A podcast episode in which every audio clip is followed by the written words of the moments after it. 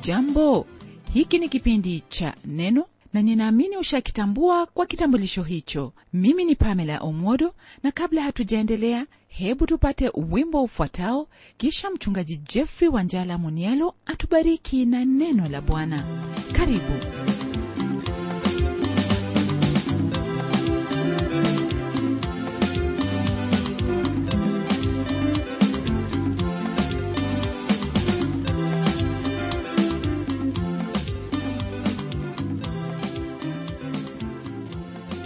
namshukuru mungu ndugu msikilizaji kwa ajili yako siku hii ya leo kwa kuwa kwa neema yake mungu leo hii umewezeshwa kuwa pamoja nami kwenye kipindi hiki kusudi tuendelee kujifunza hayo ambayo yanatupasa kama watoto wa mungu kutokana na yale matukio ambayo yalitendeka miaka nyingi zilizopita. Hakuna lolote lenye lipo kwa biblia ndugu yangu ambalo si lenye umuhimu kwetu bali yote ambayo yaliandikwa yaliandikwa kwa msingi kwamba tupate kujifunza kutoka kwayo na zaidi ya yote kutembea kwa njia hiyo ambayo ni ya kulitukuza jina lake bwana na kuepukana na hayo ambayo ni chukizo kwake. Kama vile ambavyo tumekuwa tukijifunza kwenye kitabu hiki cha nahumu tumeona kwamba wale watu wa ninawi licha ya kuwa walikuwa wamepokea ujumbe wa uokovu kutoka kwa mtume yona watu wale baada ya miaka zaidi ya 1 walirudia njia zao mbaya wakatembea katika udhalimu wa mikono yao wakatenda hayo ambayo ni machukizo mbele zake mungu. Na kwa sababu hiyo mungu akanena kwa kinywa cha nahumu kwamba ni lazima atahukumu ninawi uliokuwa ni mji mkuu wa ule utawala wa ashuru.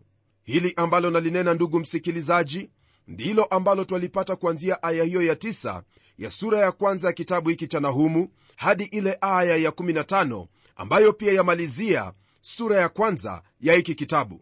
Kipengele hiki kitatuonyesha jinsi ambavyo mungu aliamua kuharibu ninawi na ninapozungumza habari ya ninawi nina maana ya kuharibiwa pia kwa ule utawala au ufalme wa ashuru. Pamoja na uamuzi huo aliamua pia kuwapa watu wa mungu tumaini katika kuwaletea ujumbe wa habari njema. Na kwa sababu ya hiyo ndugu msikilizaji karibu kwenye somo letu la leo ambalo tuendelea nalo kwenye sura hii ya kwanza tukianzia aya hii ya 11 hadi ile aya ya 15 neno la mungu kwenye aya ya 11 linalo haya ya kutwambia ametoka mmoja kwako aniiaye mabaya juu ya bwana atoaye mashauri yasiyofaa kitu. Kwenye aya hii nahumu asema kwamba kuna adui anayeinuka juu ya yuda. Adui huyu ni ashuru ambaye mji wake mkuu ulikuwa ni ule mji wa ninawi. Wanathiolojia wengi hukubaliana ya kwamba adui huyu aliyevamia yuda ni yule aitwaye senekerebu mfalme wa ashuru. Jambo hili limetajwa mara tatu katika maandiko hii ikiwa ni kwenye kitabu cha wafalme wa pili sura hiyo ya 18 hadi 19 mambo ya nyakati ya pili sura ya 32 na kile kitabu cha isaya nabii sura ya 36 hadi 37 wakati mungu anataja jambo lolote mara tatu basi inatubidi ndugu msikilizaji tusimame tuangalie tutafakari na pia tumsikilize. Anaposema neno lolote mara moja basi hiyo yatosha. Na anaposema mara mbili jambo hilo huwa ni lenye umuhimu sana ila anapolisema mara tatu basi jambo hilo ni jambo ambalo wafaa kulipatia mawazo yako kikamilifu. Kwa hivyo ndugu msikilizaji wakati wowote wa ambapo unasoma neno lake bwana ni vyema ufahamu ya kuwa kuna hayo ambayo wafaa kuyatilia maanani sana yani uyazingatie maana yatakufaa. Na humo anaongea kuhusu huyo mshauri mwenye nia mbaya na ushawishi usiofaa kitu ambaye alivamia yerusalemu. Kwa mujibu wa hili ambalo analisema kwenye aya hii fahamu kwamba hili ni lile ambalo lapatikana kwenye vitabu vya historia ya kuwa senekerebu alimtuma rabshaka aliyekuwa amiri jeshi mkuu wake akiwa na jeshi kubwa ili kuhusuru ule mji wa yerusalemu. Rabshaka alifanya jambo hili katika utawala wa hezekiya mfalme wa yuda. Naye hezekia akaogopa sana kama vile ambavyo neno la mungu linavyotwambia kwenye kitabu cha isaya sura hiyo ya 36 ambapo neno lake bwana latwambia matukio hayo neno la mungu kwenye sehemu hii linalo haya ya kutwambia ikawa katika mwaka wa 14 wa kumiliki kwake mfalme hezekiya senekerebu mfalme wa ashuru akapanda ili kupigana na miji yote ya yuda yenye boma akaitwaa mfalme wa ashuru akamtuma amiri toka lakishi hata yerusalemu kwa mfalme hezekiya pamoja na jeshi kubwa. Naye akasimama karibu na mfereji wa birika ya juu iliyo katika njia kuu kuendea uwanda wa dobi wakamtokea eliakimu mwana wa hilkia aliyekuwa msimamizi wa nyumba ya mfalme na shebna mwandishi na yoa mwana wa asafu mwenye kuandika tarehe. Yule amiri akawaambia haya mwambieni hezekia kwamba mfalme mkuu mfalme wa ashuru asema hivi ni tumaini gani hili unalolitumainia? Nasema mashauri yako na nguvu zako kwa vita ni maneno yasiyo na maana. Basi unamtumainia nani hata ukaniasi mimi tazama unaitumainia fimbo ya mwanzi huo uliopondeka yani misri ambayo mtu akitegemea juu yake humwingia mkononi na kumchoma. Ndivyo alivyo farao mfalme wa misri kwa wote wamtumainio lakini ukiniambia tunamtumaini bwana mungu wetu je si yeye ambaye hezekia ameondoa mahali pake mlimoinuka na madhabahu zake akawaambia watu wa yuda na yerusalemu sujuduni mbele ya madhabahu hii? Bali sasa tafadhali mpe bwana wangu mfalme wa ashuru dhamana nami nitakupa farasi elfu mbili ikiwa wewe kwa upande wako waweza kupandisha watu juu yao. Wawezaje basi kurudisha nyuma uso wa akida mmoja wa watumishi wadogo wa bwana wangu na kuitumainia misri upewe magari na farasi? Je nimepanda mimi ili kupigana na mahali hapa na kupaangamiza bila shauri la bwana? Kwa mujibu wa hili ambalo twalisoma hapa ndugu msikilizaji ningelipenda ufahamu kwamba mtu huyu ambaye alikuwa ni amiri jeshi wa ashuru hakuwa akinena neno la kweli hata kidogo. Maana sehemu ambazo hezekia aliziharibu hazikuwa sehemu ambazo za kuabudiwa mungu kwa kuwa mungu alikuwa amewaagiza wana wa israeli kuabudu katika hekalu. Sehemu hizo ambazo zatajua kuwa ni mahali palipoinuka kama vile ambavyo tumekuwa tukijifunza hapo awali twafahamu kwamba ni sehemu ambazo watu walikuwa wakiabudu miungu ya kigeni.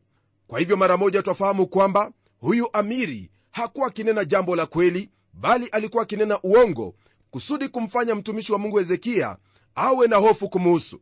Lakini kama vile ambavyo ilivyo hezekia aliingia katika hekalu akamwomba mungu na kisha mungu akamjibu kwa kinywa cha nabii isaya kama vile ambavyo twasoma kwenye kitabu hiki cha isaya sura ya 37 aya hiyo ya 21 na kuendelea. Neno lake bwana linalo haya ya kutwambia ndipo isaya mwana wa amozi akapeleka ujumbe kwa hezekiya akisema bwana mungu wa israeli asema hivi kwa kuwa umeniomba juu ya senekerebu mfalme wa ashuru tamko alilolitamka bwana katika habari zake ndilo hili. Bikira binti sayuni anakudharahu anakudhihaki sana. Binti yerusalemu anatikisa kichwa chake juu yako. Ni nani uliyemshutumu na kumtukana? Umeinua sauti yako juu ya nani na kuinua macho yako juu?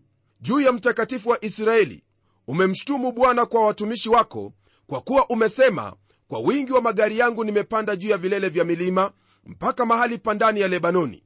Nami nitaikata mierezi yake mirefu na misunobari yake mizuri nami nitaingia ndani ya mahali pake palipoinuka palipo mbali sana msitu wa mashamba lake lizaalo sana.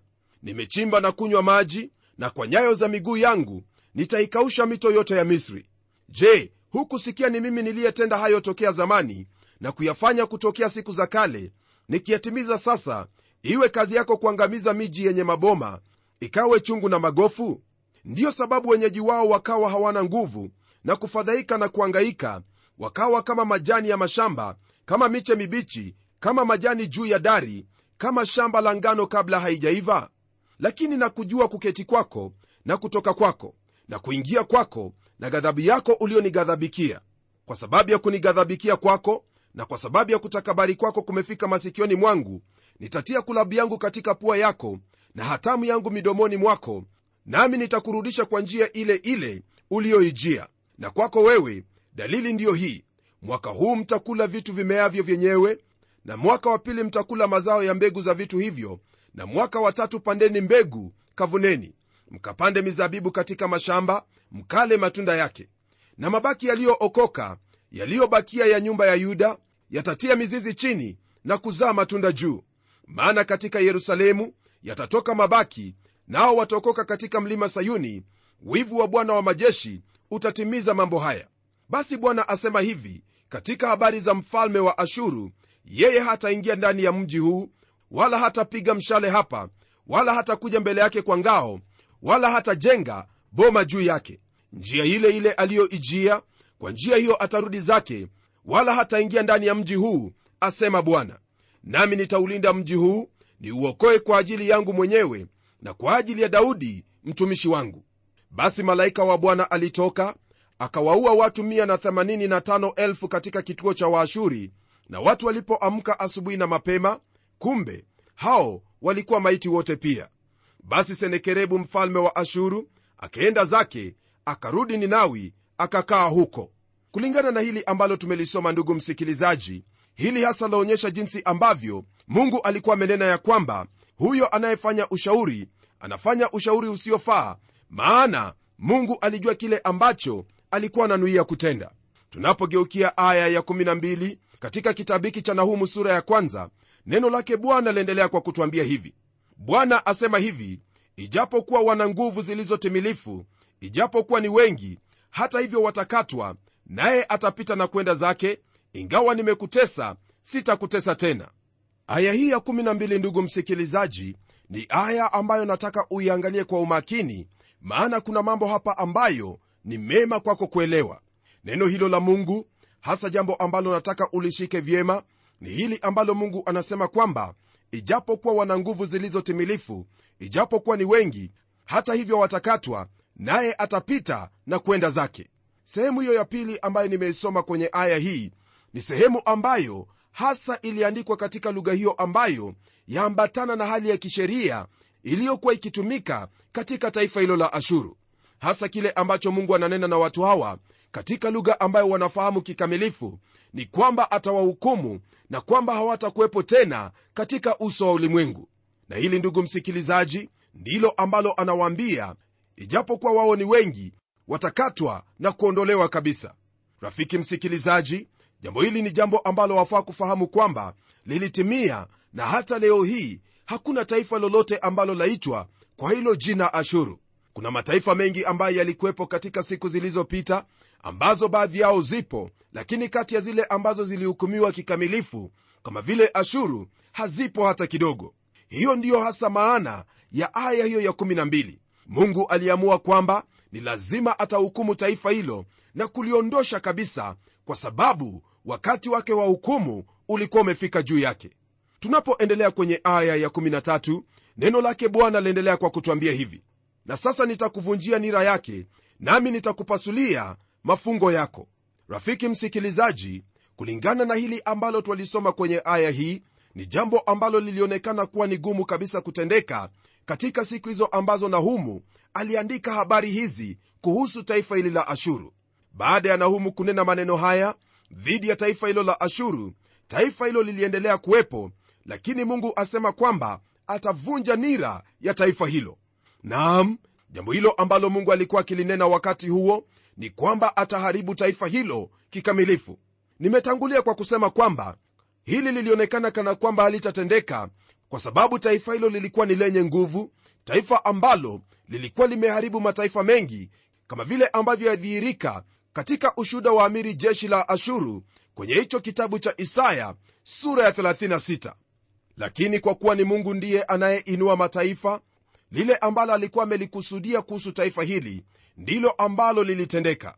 Hili ndilo ambalo lathibitishwa kwenye aya hii ya 14 ambapo neno lake bwana lasema hivi tena bwana ametoa amri katika habari zako ya kwamba asipandwe tena mtu awaye yote mwenye jina lako.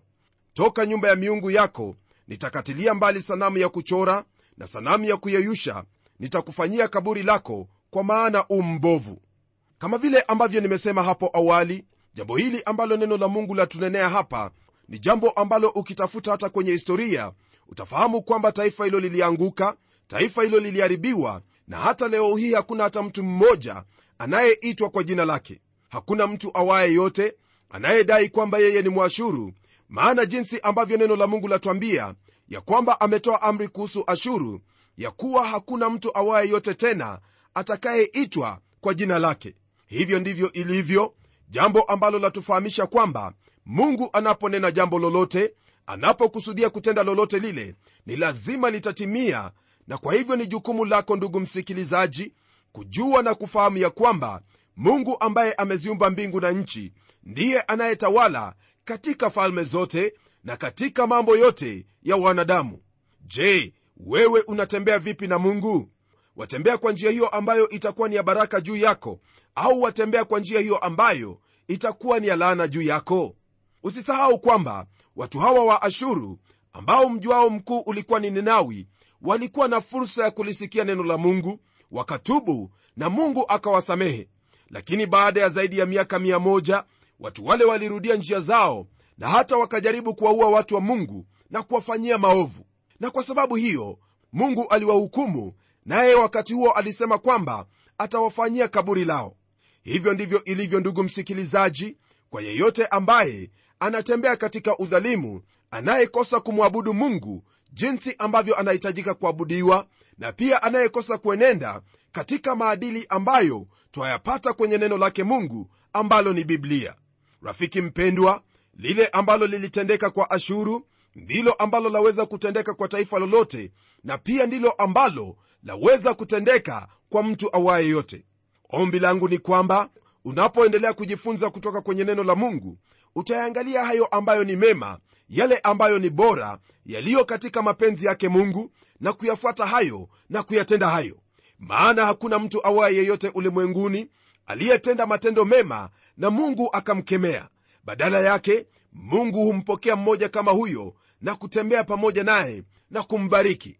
Kwa mfano unapotazama kwenye kile kitabu cha ruthu utapata kwamba kulikwepo na wale wanawake wawili.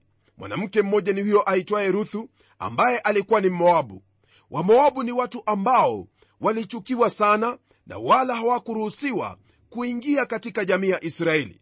Lakini huyu ruthu kwa kuwa alimwamini mungu na kumpenda mungu mungu hakumtupilia mbali bali alimpokea naye ndiye ambaye alimzaa obedi aliyekuwa baba ya yese yese aliyekuwa baba ya daudi daudi ambaye katika uzao wake yesu kristo mwana wa mungu amezaliwa.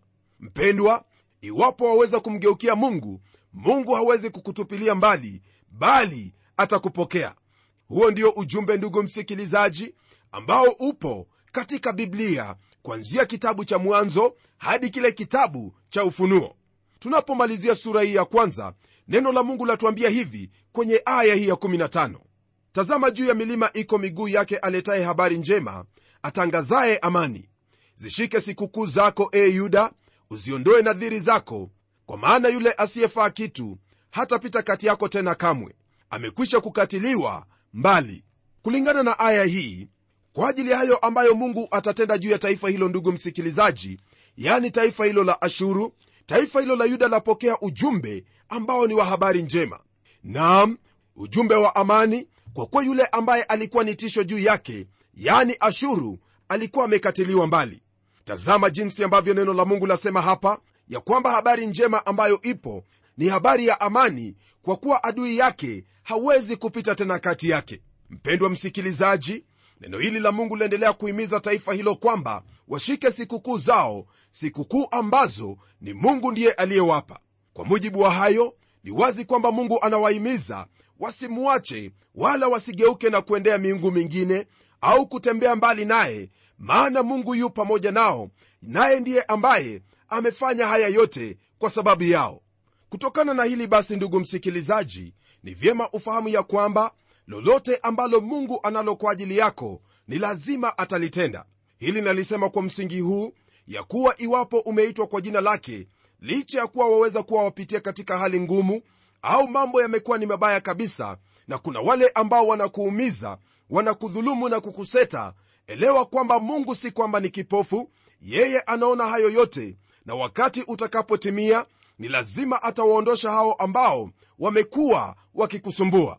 Lakini kwako lile ambalo wafaa kuendelea kulifanya ni kutazama juu ya milima. Iko miguu yake aletaye habari njema atangazaye amani kwa ajili yako. Naye huyo siye mwingine bali ni huyo mfalme wa amani ambaye jina lake walifahamu ni yesu kristo mwana wa mungu aliye hai.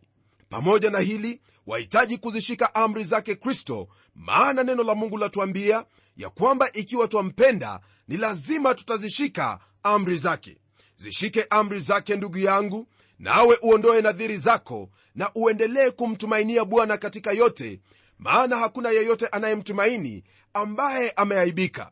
Wewe unayo nafasi ya kuendelea kuinua macho yako kwake bwana na kumtazamia katika kila jambo kwa kuwa mungu wako ni mungu mwaminifu mungu ambaye ni wa kweli mungu aliye hai mungu anayekujali mungu ambaye atatembea nawe katika kila jambo kama vile alivyotembea na wale wana watatu wa kiebrania shadraka meshaka na abednego katika tanuru ile ya moto.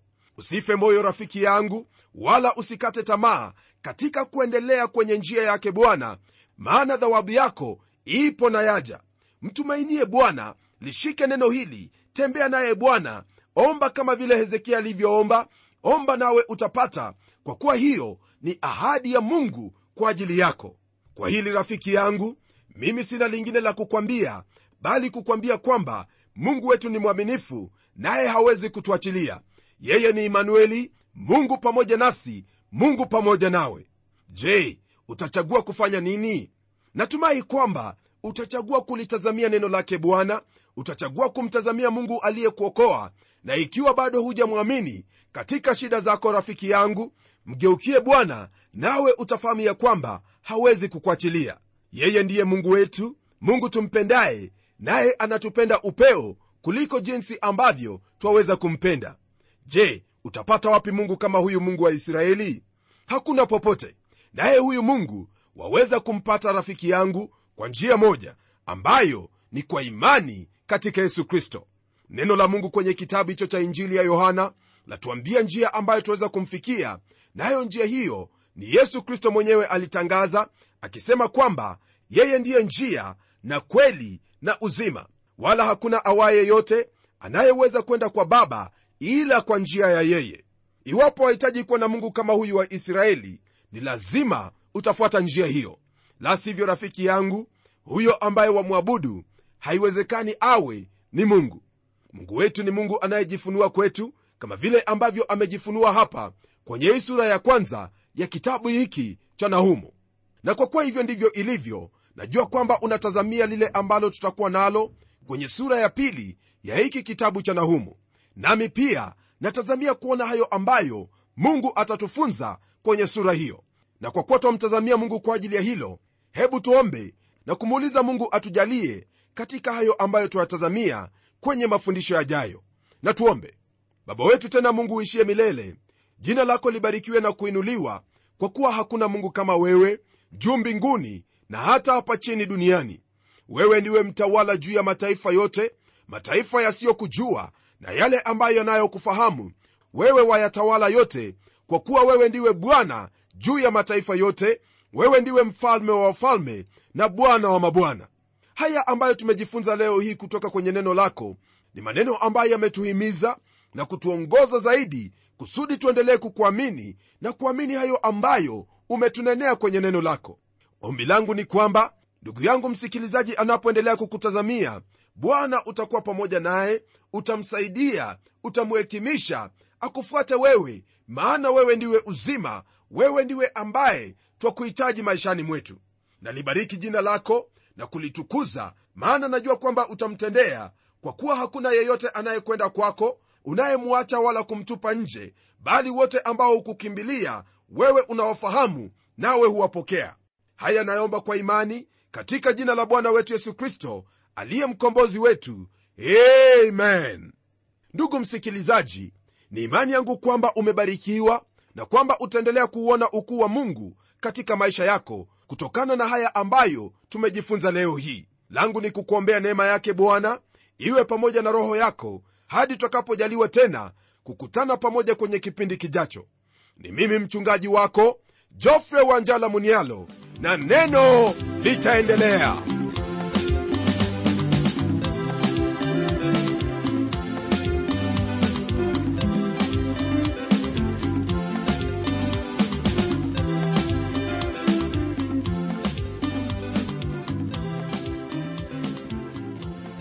msikilizaji wangu neno ni lazima liendelee. Kwa hivyo hebu tuandikie barua utueleze jinsi hili neno la bwana linakubariki. Anwani yetu ndiyo hii ifuatayo.